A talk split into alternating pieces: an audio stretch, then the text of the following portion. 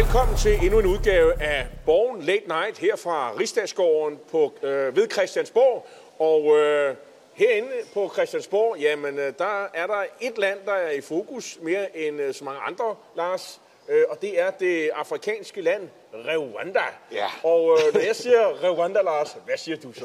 Ja, jeg siger, at her til morgen, der offentliggjorde Udenrigsministeriet en aftale, en forstå, man kunne næsten kalde det et forståelsespapir med øh, Rwanda, om at man ligesom vil forsøge at udvide samarbejdet omkring øh, asylansøgere og immigrations. Men det er altså forløbig kun nogle meget luftige formuleringer. Ja, forståelsespapir, det, det bliver jo til politik. Øh, Det, det gjorde det i hvert fald, da regeringen øh, lavede forståelsespapir med, med, med støttepartierne. Så, så mener du, det er noget, der bliver til, til rigtig politik, det her? Det er jo i hvert fald et meget klart valgløfte, Socialdemokratiet kom med inden valget. Mathias Tesfaye, som så senere blev udlændingeminister, han havde udviklet og udtænkt det her store forkromede udspil, som grundlæggende handler om, at man skal flytte hele asylbehandlingen fra Danmark til et andet land. Og der har de altså haft meget svært ved at finde et land. Et andet Men land, nu, er det Sverige eller Tyskland, eller er det et land, et land langt, langt, langt, langt væk? det er det, man kunne i udgangspunktet kalde Langbortistan, meget langt væk. Og de har altså søgt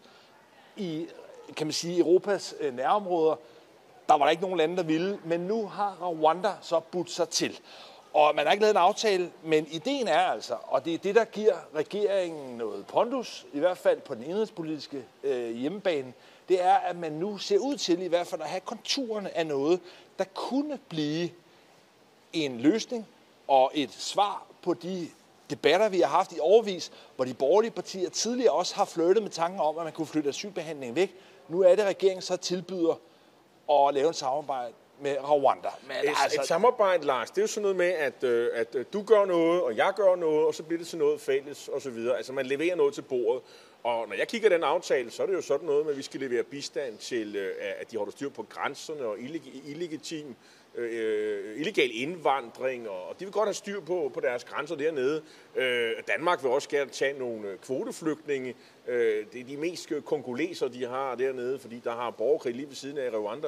Øh, så, og der må man tage 200. Så, så Danmark øh, spiller jo med øh, ind, og man kommer med penge og så videre, og så videre. 21 millioner kroner kontant til øh, et eller andet... Øh, projekt, man har oppe i Libyen, hvor man tager nogle flygtninge fra Libyen og, og, og flyver dem til øh, Rwanda. Så, så hvad kommer der så den anden vej? Er der, er der, er der slet ikke noget, med, står der slet ikke noget om, om i den aftale, som man må kunne sige, der har øh, til Sverige fået noget, som vi kan holde dem op på og sige, øh, her den er hjemme, her er aftalen. Svaret er klart nej. Der står absolut intet konkret, man kan holde hverken regeringen eller, jo helt afgørende her, Rwandas regering op på. Og som det står lige nu, vil jeg altså kalde det et bluffnummer. Det er meget snedigt af regeringen og Mathias Tesfaye og kan man sige i formen signalerer, at nu er man ved at levere på valgløftet. Men i indholdet, ja, der er der altså ikke særlig meget. Så jeg tror, man skal forstå det her som noget til indvortes brug. Realpolitisk, udenrigspolitisk er der ikke meget substans i det, men herhjemme, fordi de borgerlige partier er helt besatte af udlændingepolitik, så er det altså et trumfkort for Mathias Tesfaye her kunne spille og sige, prøv at høre, vi har en varig løsning. Det kan godt være, at den ligger lidt ude i fremtiden, men det bliver et helt nyt asylsystem, og vi har altså nu også et land, der er med på ideen. Men måske skulle man også en gang imellem tage ja-hatten på, og, og, og så have lidt tillid til, til, til vores medmennesker, og, ikke mindst dem, der sidder i regering. Og, og det kunne jo godt være, at de sådan har købt sig noget goodwill. Øh, Det er en rammeaftale, og sådan nogle rammer, de kan jo blive større, det ved vi jo alle sammen. Altså, øh, er der ikke et, et fodfæste, et trin øh, til, at man sådan, øh, med, med tiden kan få overbevist øh, Rwanda om at, at lave en, øh, sådan en, et, et, et modtagelsescenter, øh, hvor man, og det, hele pointen er jo, at, øh, at øh, når folk kommer og siger øh, et eller andet sted, så ja, værsgo, her, har- her er der en billet ned til Rwanda, og så bliver man sat der, og så, og så, og så skal en sag behandles, og, og, og, og hvis det er, at man får asyl, jamen så er det jo ikke, øh, så er ideen jo ikke, at man skal tilbage til Danmark. Så er øh, ideen, at man kommer til en FN flygtningelejr i, i Rwanda. Det, øh, Ja. og, og det vil sige, at mange af dem her, øh, der kommer til Danmark, øh, og tror, de har købt mm. en enkelt billet hos menneskesmuglerne til Danmark. Nej, så har de i virkeligheden øh, købt en returbillet. Og, og med tiden vil de så finde ud af, at Danmark, det er nok ikke noget godt land at, at komme til. Vi, vi prøver Sverige eller Tyskland. Jeg er ked af at skuffe dig. Jeg bliver nok nødt til at tage ja-hatten af, fordi jeg kan altså ikke se, at der i den konstruktion ligger nogen veje løsning. Det er en model, som havde været afprøvet tidligere. Israel, som Mette Frederiksen jo også ser som et forbillede, har faktisk forsøgt det. Bibi Netanyahu, altså den israelske premierminister, har også været på besøg i Kigali i Rwanda og lavet en aftale. Helt konkret var det dengang, at israelerne betalte 5.000 dollars per asylansøger, som Rwanda ville tage imod. Det kom også i gang. Der var folk, der blev fløjet fra Israel til Rwanda. Desværre viste det sig senere, at de mennesker forsvandt der var der faktisk, apropos menneskesmuglere, folk, der på en eller anden måde altså, øh, fik dem til at forsvinde. Og det har været et system, der blev udsat for massiv kritik fra FN, fra menneskerettighedsorganisationer, fordi der simpelthen ikke var styr på de menneskeskæbner, som man sig selv i udgangspunktet har ansvaret for. Og derfor måtte Netanyahu, altså den israelske premierminister, droppe den her ordning. Så på den måde er det altså, et, et, synes jeg, et, et, et mønster af, at den danske regering er ved at gå tilbage til en fuser. Men altså, Rwanda, det er jo øh, altså for, for 25 år siden, der var jo et øh, frygteligt, frygteligt land, hvor, hvor, hvor de slog folk i, øh, altså hinandens befolkning ihjel med, med macheter, frygtelig forfærdeligt. Og nu er det jo faktisk et, et, et, et, et land, der, der er et af de sådan mere velstående i Afrika. Øh, de, de, de, man taler også om det sådan teknologisk, øh, så, så, så fiser det derud af med internet og mobiltelefoner og, og, og, og, og virkelig alt muligt andet. Og, og, og de har virkelig en, øh, en, en præsident, øh, som virkelig får tingene gjort, og, og i også beskytter kvinder og sådan noget. Øh, Paul Kagame hedder han. Øh, og han er så populær, at han får øh, sidste gang i, i ved præsidentvalget i, i 2017, der fik han øh, øh, over, 8, over 98 procent af stemmerne. Ja, og det, kunne og være... det synes jeg jo er flot. Du. ja, altså det er jo næsten på niveau med, med Hans Toft i, i Gentofte, hvor du selv bor. Som er jo altså demokratisk øh, kommune ja, det meste af tiden. Og trods alt, trods alt er der så også vælgere, der stemmer på andre end Hans Toft mm. i Gentofte. Og det er jo i sig selv ret suspekt, synes jeg, med lande, hvor lederen øh, får så mange stemmer. Men jeg synes egentlig ikke, det handler om, kan man sige nødvendigvis, hvor mange stemmer øh, det får. Det handler om, at det er et system, der allerede er afprøvet. Og når israelerne, som i mange sammenhænge godt kan udvise en barsk kynisme, når selv de har måttet øh, give op, fordi det simpelthen for dem også virkede helt uansvarligt, så har jeg meget svært ved at se, at Danmark skulle køre solløb. Så derfor må jeg sige, at i substansen, i indholdet, der er det her altså et, øh, et meget, meget, meget øh, luftigt øh, bluffprojekt. Men jeg, du har ret. Jeg, jeg har fornemmet en, en vis skepsis hos ja, dig, Lars. Ja. Men, men man kunne jo også godt øh, se på det på den måde, at, at, at vælgerne jo synes, vil sige, at det er et skridt på vejen. Øh, øh, øh I, I, I kommer der længere end de borgerlige. Øh, det kan godt være, man ikke er helt i mål, men øh, Socialdemokraterne mm. til Sveje, som jo har opbygget noget troværdighed i udlændingepolitikken. Mm. Det vil jeg i hvert fald hæve det. Det synes jeg, at vælgerne, man kan se på, at vælgerne kvitterer. Øh, øh, statsministeren er jo så fræk, så hun siger til Venstres formand øh, for nogle uger siden i spørgetiden, har Venstre stadig en stram udlændingepolitik. Det er en socialdemokratisk mm. statsminister, der siger det. Så de har jo øh, skal meget mm. skal man sige, selvtillid og, og, og, og troværdighed, mener de selv, til at de, de kan vel trække den her og få nogle vælgere afgørende midtervælgere, gamle Dansk Folkeparti-vælgere, til at sige, Socialdemokratiet, de er på rette kurs. De er ikke helt i mål, men det er den rigtige vej. Jamen, altså som øh, valgflæsk eller som en øh, valgkanin, der stadigvæk kan sige, vi rundt, der er det effektivt. Jeg øh, køber din analyse af, at der vil være en afgørende gruppe af vælgere, for hvem det at kunne i hvert fald vise en vej videre frem i forhold til en strammerkurs, at det vil være noget, der har en appel. Og derfor tror jeg også indrigspolitisk, valgtaktisk, at det her er snedigt udtænkt af Mathias Tesfaye. Så kan man sige point for det. Men det ændrer jo ikke på, at hvis vi taler om en ordning, som ikke kan lade sig gøre i praksis, så er det jo stadig et bluffnummer. Og jeg synes, man øh, kynisk, men dygtigt fra regeringens side udnytter, at de borgerlige partier altså er så besatte af udlændingepolitikken. Mange af de borgerlige partier, synes jeg, er blevet sådan en indstrenget banjo, der ligesom spiller en melodi, og det er strammerlinjen borgerlige partier har ikke længere en stort katalog af mange forskellige sager, og det har Socialdemokraterne dygtigt aflæst, og ved så at overgå dem, overtrumpe dem på en strammerlinje, på en løsning, ja, så har de i virkeligheden fået sat de borgerlige skak med. Det er dygtigt taktisk, men det er jo ikke nødvendigvis et udtryk for, at de konkrete problemer, der er med migration, med asylstrømmen, at de er blevet løst. Men, men, så du køber ikke, at, øh, at man er i mål med Rwanda, men Lars, der er jo også den mulighed, at øh, Tunesien kan levere varen, eller Ægypten. Der har vi jo også set i dag, at, at det er også nogle lande, man, man taler med. Så det kan være, at øh, der er mere held øh, i posen, når man taler med de lande. Det ved vi jo så ikke. Men øh, det vi ved, det er jo, at vi jo står i et land, der genåbner. Øh, skolebørnene kommer tilbage.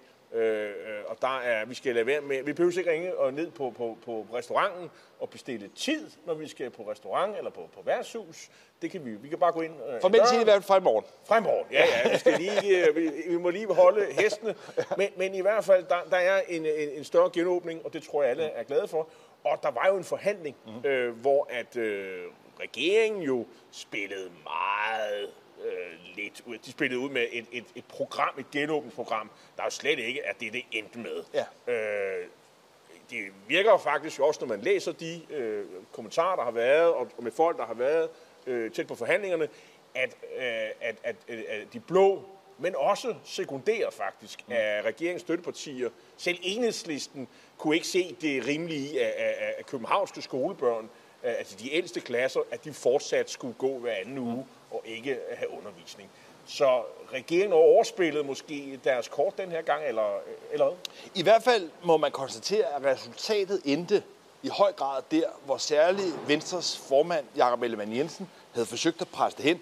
Jeg synes, man må sige, at det har været en politisk sejr for Jakob Ellemann Jensen, at man fik presset regeringen i de her genåbningsforhandlinger. Og jo også i spørgsmålet om øh, at gøre de her droppede vacciner frivillige. Mm. Det var også noget, regeringen var meget tilbageholdende med, og hvor Jacob Ellemann også der havde krævet, at folk, der var villige til at påtage sig den meget lille risiko, der er, de skulle selv have mulighed for at kunne vælge det her. Så jeg synes, at Jacob Ellemann har taget nogle øh, stik hjem, men jeg synes, det samlede billede alligevel bærer præg af, at Mette Frederiksen har tænkt, Jacob Ellemann får ret, og hun får fred. Fordi den samlede effekt af det her er jo stadigvæk, at vi har en meget, meget bred forligskreds. Det er kun nye borgerlige, som står udenfor.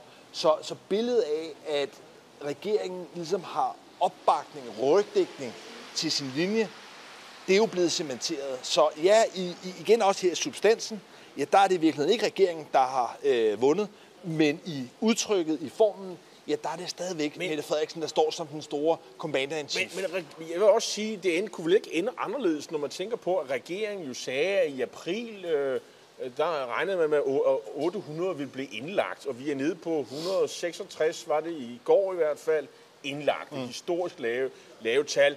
Der var, man løbet simpelthen tør for argumentation mm. for, at man skulle uh, have et så stort et, et øh, regime, som man har. Men stadigvæk, Lars, Håndboldhaller, de er lukket. Kontaktsport indendørs går forud. Altså, det bliver nedprioriteret. Gode, sunde danske folkeidræt som håndbold kan ikke spilles, men vi kan gå på værtshus og få en lille en. Ja, du kan tilføje, at eksempelvis studerende, altså voksne mennesker, der tager en videregående uddannelse, ja, de må stadigvæk heller ikke mødes. Og det er altså også noget, der ligesom trodser en sådan umiddelbart snusfornuftig logik af nogle voksne mennesker på en uddannelse, at de ikke skulle være i stand til at opføre sig lige så velovervejet som for eksempel folk på et værtshus. Men vi er altså nået dertil, hvor man stadigvæk har samling omkring genåbningen, men Ja, og så har, man jo, så har man jo så også fået aflyst alle øh, øh, sommerens musikfestivaler. Det er jo nok heller ikke noget populært, men igen fornemmer jeg lidt, der er en forståelse for det et langt stykke hen ad vejen. I, her i, på fredag skal man jo diskutere det her øh, coronapas, som vi efterhånden alle sammen har øh, fået til en vane at gå op og, og, og få en test, så vi kan komme øh, på restauranten og alle de ting, vi gerne har lyst til. Øh, nu også indendørs idræt fitnesscenter, der skal vi jo have sådan et. Øh, og, og der starter det nye slagsmål om, hvornår skal vi ikke vise et øh, coronapas. Men jeg synes, at altså, Jacob Ellemann formår i substansen langsomt at krabbe sig ind og fordreje regeringen. Men får han politisk øh, valuta for det? Nej, man kan sige, det gør han, han ikke. Er, det, det, han er, man kan sige, det er også en borgerlig sejr, at de faktisk står sammen i, øh, i krav og i forhandlingslokale. Det er jo ikke så tit, at de står sammen hele vejen igennem. Men, der kunne også, det lykkedes faktisk. Men der kunne også være nogle sådan ydre omstændigheder, der gjorde, mm. at fokus måske ikke er så meget på Jakob Ellemann Jensens lederskab og i virkeligheden substanssejr. Fordi der er jo en farlig ballade i Venstre. Og jeg skal love for, at Claus Hjort Frederiksen, den tidligere finansminister og partisekretær, virkelig fik sat altså ild i, eller hælde benzin på det bål, der er i Venstre ved at gå ud meget bombastisk, som Claus Hjorter for vanen, og beskylde Lars Lykke for at være personligt ansvarlig for det kaos, der er i Borgerlig den udmelding, der kom fra Claus Hjort, ja, I hvordan, hvordan oplever du den? Hvordan tolker du den? Ja, altså jeg, jeg ser det ikke som, som... Altså, Venstre er i en historisk dyb krise. Det kan vi slet ikke øh, tale os væk fra. Selvfølgelig er, er det. Øh, men det virker som om, at, at at Berlingske, øh, som jo har prøvet på at få et interview med øh, Claus Hjort i noget tid, øh, endelig fik øh, fyret op under ham, og så fik han jo, kom han jo ud med de kæmpe store frustrationer og vrede, øh, der er over, at, øh, at hans øh, mangeårige samarbejdspartner, øh, Lars Løkke Rasmussen, som han har arbejdet sammen med i hvert fald i 20 år, øh, Og meget forlo- tit. forlod Venstre, ja, Ja. for søren, Ja. øh, forlod Venstre på den måde, øh, som han gjorde. Øh, Claus Hjort er partiets mand. Han, han, men han, og han, nogle gange så er han så øh, ivrig for at og, og, skal man sige, hjælpe sit parti, at han opfører sig som en elefant i en glasbutik og smadrer alt og alle på sin vej øh, i, i håb om at, ligesom, at hjælpe sit parti.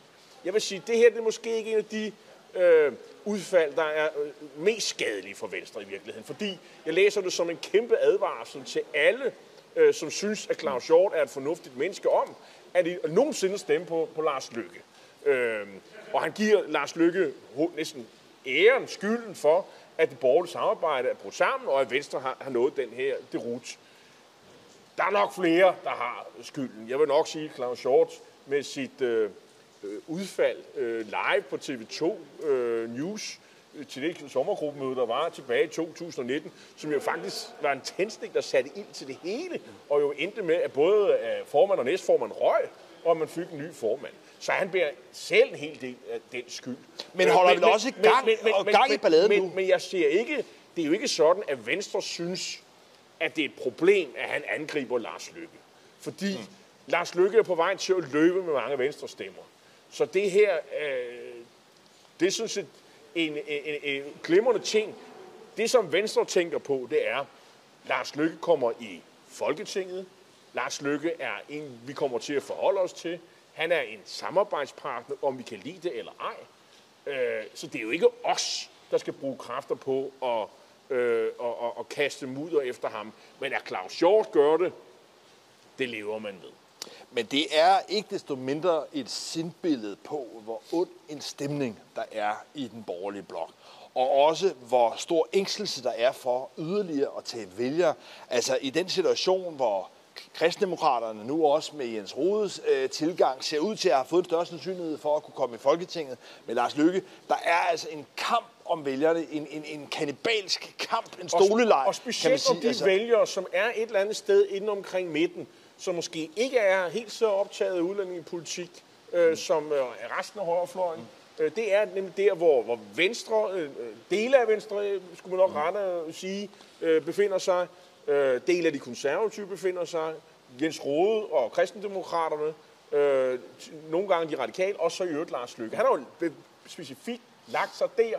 Øh, og de fleste regner jo også med, at selvfølgelig kan sådan en mand øh, trylle et partiprogram frem. Mm. Øh, selvfølgelig øh, vil, vil, vil, vil, vil, vil spotlyset øh, øh, hvile på ham, når valgkampen går i gang. Han vil øh, med den enorme erfaring, han mm. har, selvfølgelig tiltrække sig enorm opmærksomhed. Men med det bal i den borgerlige, der mildest udfoldes her på Christiansborg og rundt omkring i medierne, der kunne man jo godt ligesom så bare konstatere, at Mette Frederiksen sidder meget sikkert. Og det gør hun også i udgangspunktet.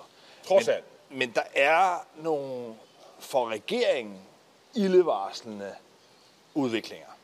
Og det handler i høj grad om, at Mette Frederiksen måske ser ud til at have overspillet sine kort og have gamblet så højt ved og satse på, at det forståelsespapir, hun lavede med de tre støttepartier, SF, Radikale og Enhedslisten, at det er noget, der ligesom har pacificeret dem så meget, at de ligesom er lullet i søvn i tiltroen til, at i løbet af de næste mange år, ja, der vil man realisere nogle ting. Fordi hun har ret konsekvent, siden blikket var tørt på forståelsespapiret, der har hun vendt sig mod de borgerlige partier og ført en politik på en række områder, som provokerer, frustrerer støttepartierne voldsomt. Klimaområdet, lad os tage det som det mm. første. der er der altså en, en, en, en, en voksende vrede over, at regeringen ikke engang ser ud til at ville leve op til den her 70% målsætning. Så har vi udlændingeområdet. Det, det er jo både øh, de danske børn i Syrien, men det er jo også nu den her Rwanda-løsning, som provokerer. Så der oplever man altså både på klimaområdet og på udlændingeområdet, men, men det... at regeringen fører den. Og så lad mig lige nævne det tredje. Det er, at man i forståelsespapiret nedsatte en ydelseskommission, der skal kigge på de her, som man kalder det på venstrefløjen, fattigdomsydelse. Altså en meget lav integrationsydelse, et kontanthjælpsloft, en 225-timers regel, som har betydet, at en lang række familier har børn, der lever i det, der statistisk set bliver vurderet som fattigdom. Det ville man fra støttepartierne gøre op med, men nu har beskæftigelsesminister Peter Hummelgaard været ude på forhånd og spillet forventningerne helt ned og sagt, at det ikke er noget prestigeprojekt for det er, jo, det er jo før en forhandling. De, kan, de finder jo sig selv, nok sig selv, hinanden under en forhandling. Tror du ikke det?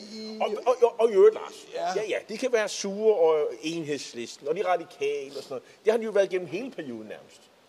Hvad vil de gøre ved det? Ja, og, og problemet er nemlig, at øh, de udgangspunkt ikke kan gøre så meget. Morten Østergaard, den detroniserede leder radikale, han forsøgte jo rent faktisk at true med valg. Mm. Det kom han ikke specielt ja. godt ud af, og er nu jo forsvundet, så er andre årsager. Men man står altså i en situation, hvor der begynder at være spørgsmål, også i baglandet for de her partier, det er, hvad har de egentlig fået ud af at støtte Mette Frederiksen? Nå, men hvis man kigger men, på det rent politisk... Men, jo, men det er fint nok. Men jeg må bare sige, Pia Olsen Dyr, Maj Villassen, søde, rare, venlige mennesker. Altså, øh, hvad, hvad laver sådan nogen øh, øh, øh på alle mulige måder øh, charmerende og tiltalende kvinder på, i revolutionære partier på den yderste venstrefløj, i hvert fald for, for Wilhelms side. Er der nogen, der tror på, at de øh, øh flipper helt ud og bliver revolutionære og vælter regeringen? Nej, det kommer ikke til at ske. Nej, men man kan, også stille, altså, man kan også stille et spørgsmål, kan man sige, efterhånden. Hvad har støttepartierne egentlig at tabe? Fordi i den nuværende situation, der bliver der ikke givet ved dørene fra regeringen. Tværtimod så forsøger man altså også demonstrativt at provokere dem ved hele tiden at lave store forlig ind over midten med de borgerlige. Så selv hvis man forestiller en situation, at man fik fremprovokeret valg, så er det klart, så vil det ligge gift for samarbejdet mellem selvfølgelig de partier og Socialdemokratiet. Men, men, men problemet for regeringen er altså, og det er dermed, jeg siger, at man har overspillet kortene, man er ved at være derude, hvor der er flere partierne i hvert fald, der begynder at tænke, hvad har vi egentlig at tabe? Det kan godt være, at vi ikke vil få nogen indflydelse efter et valg, men det har vi heller ikke nu.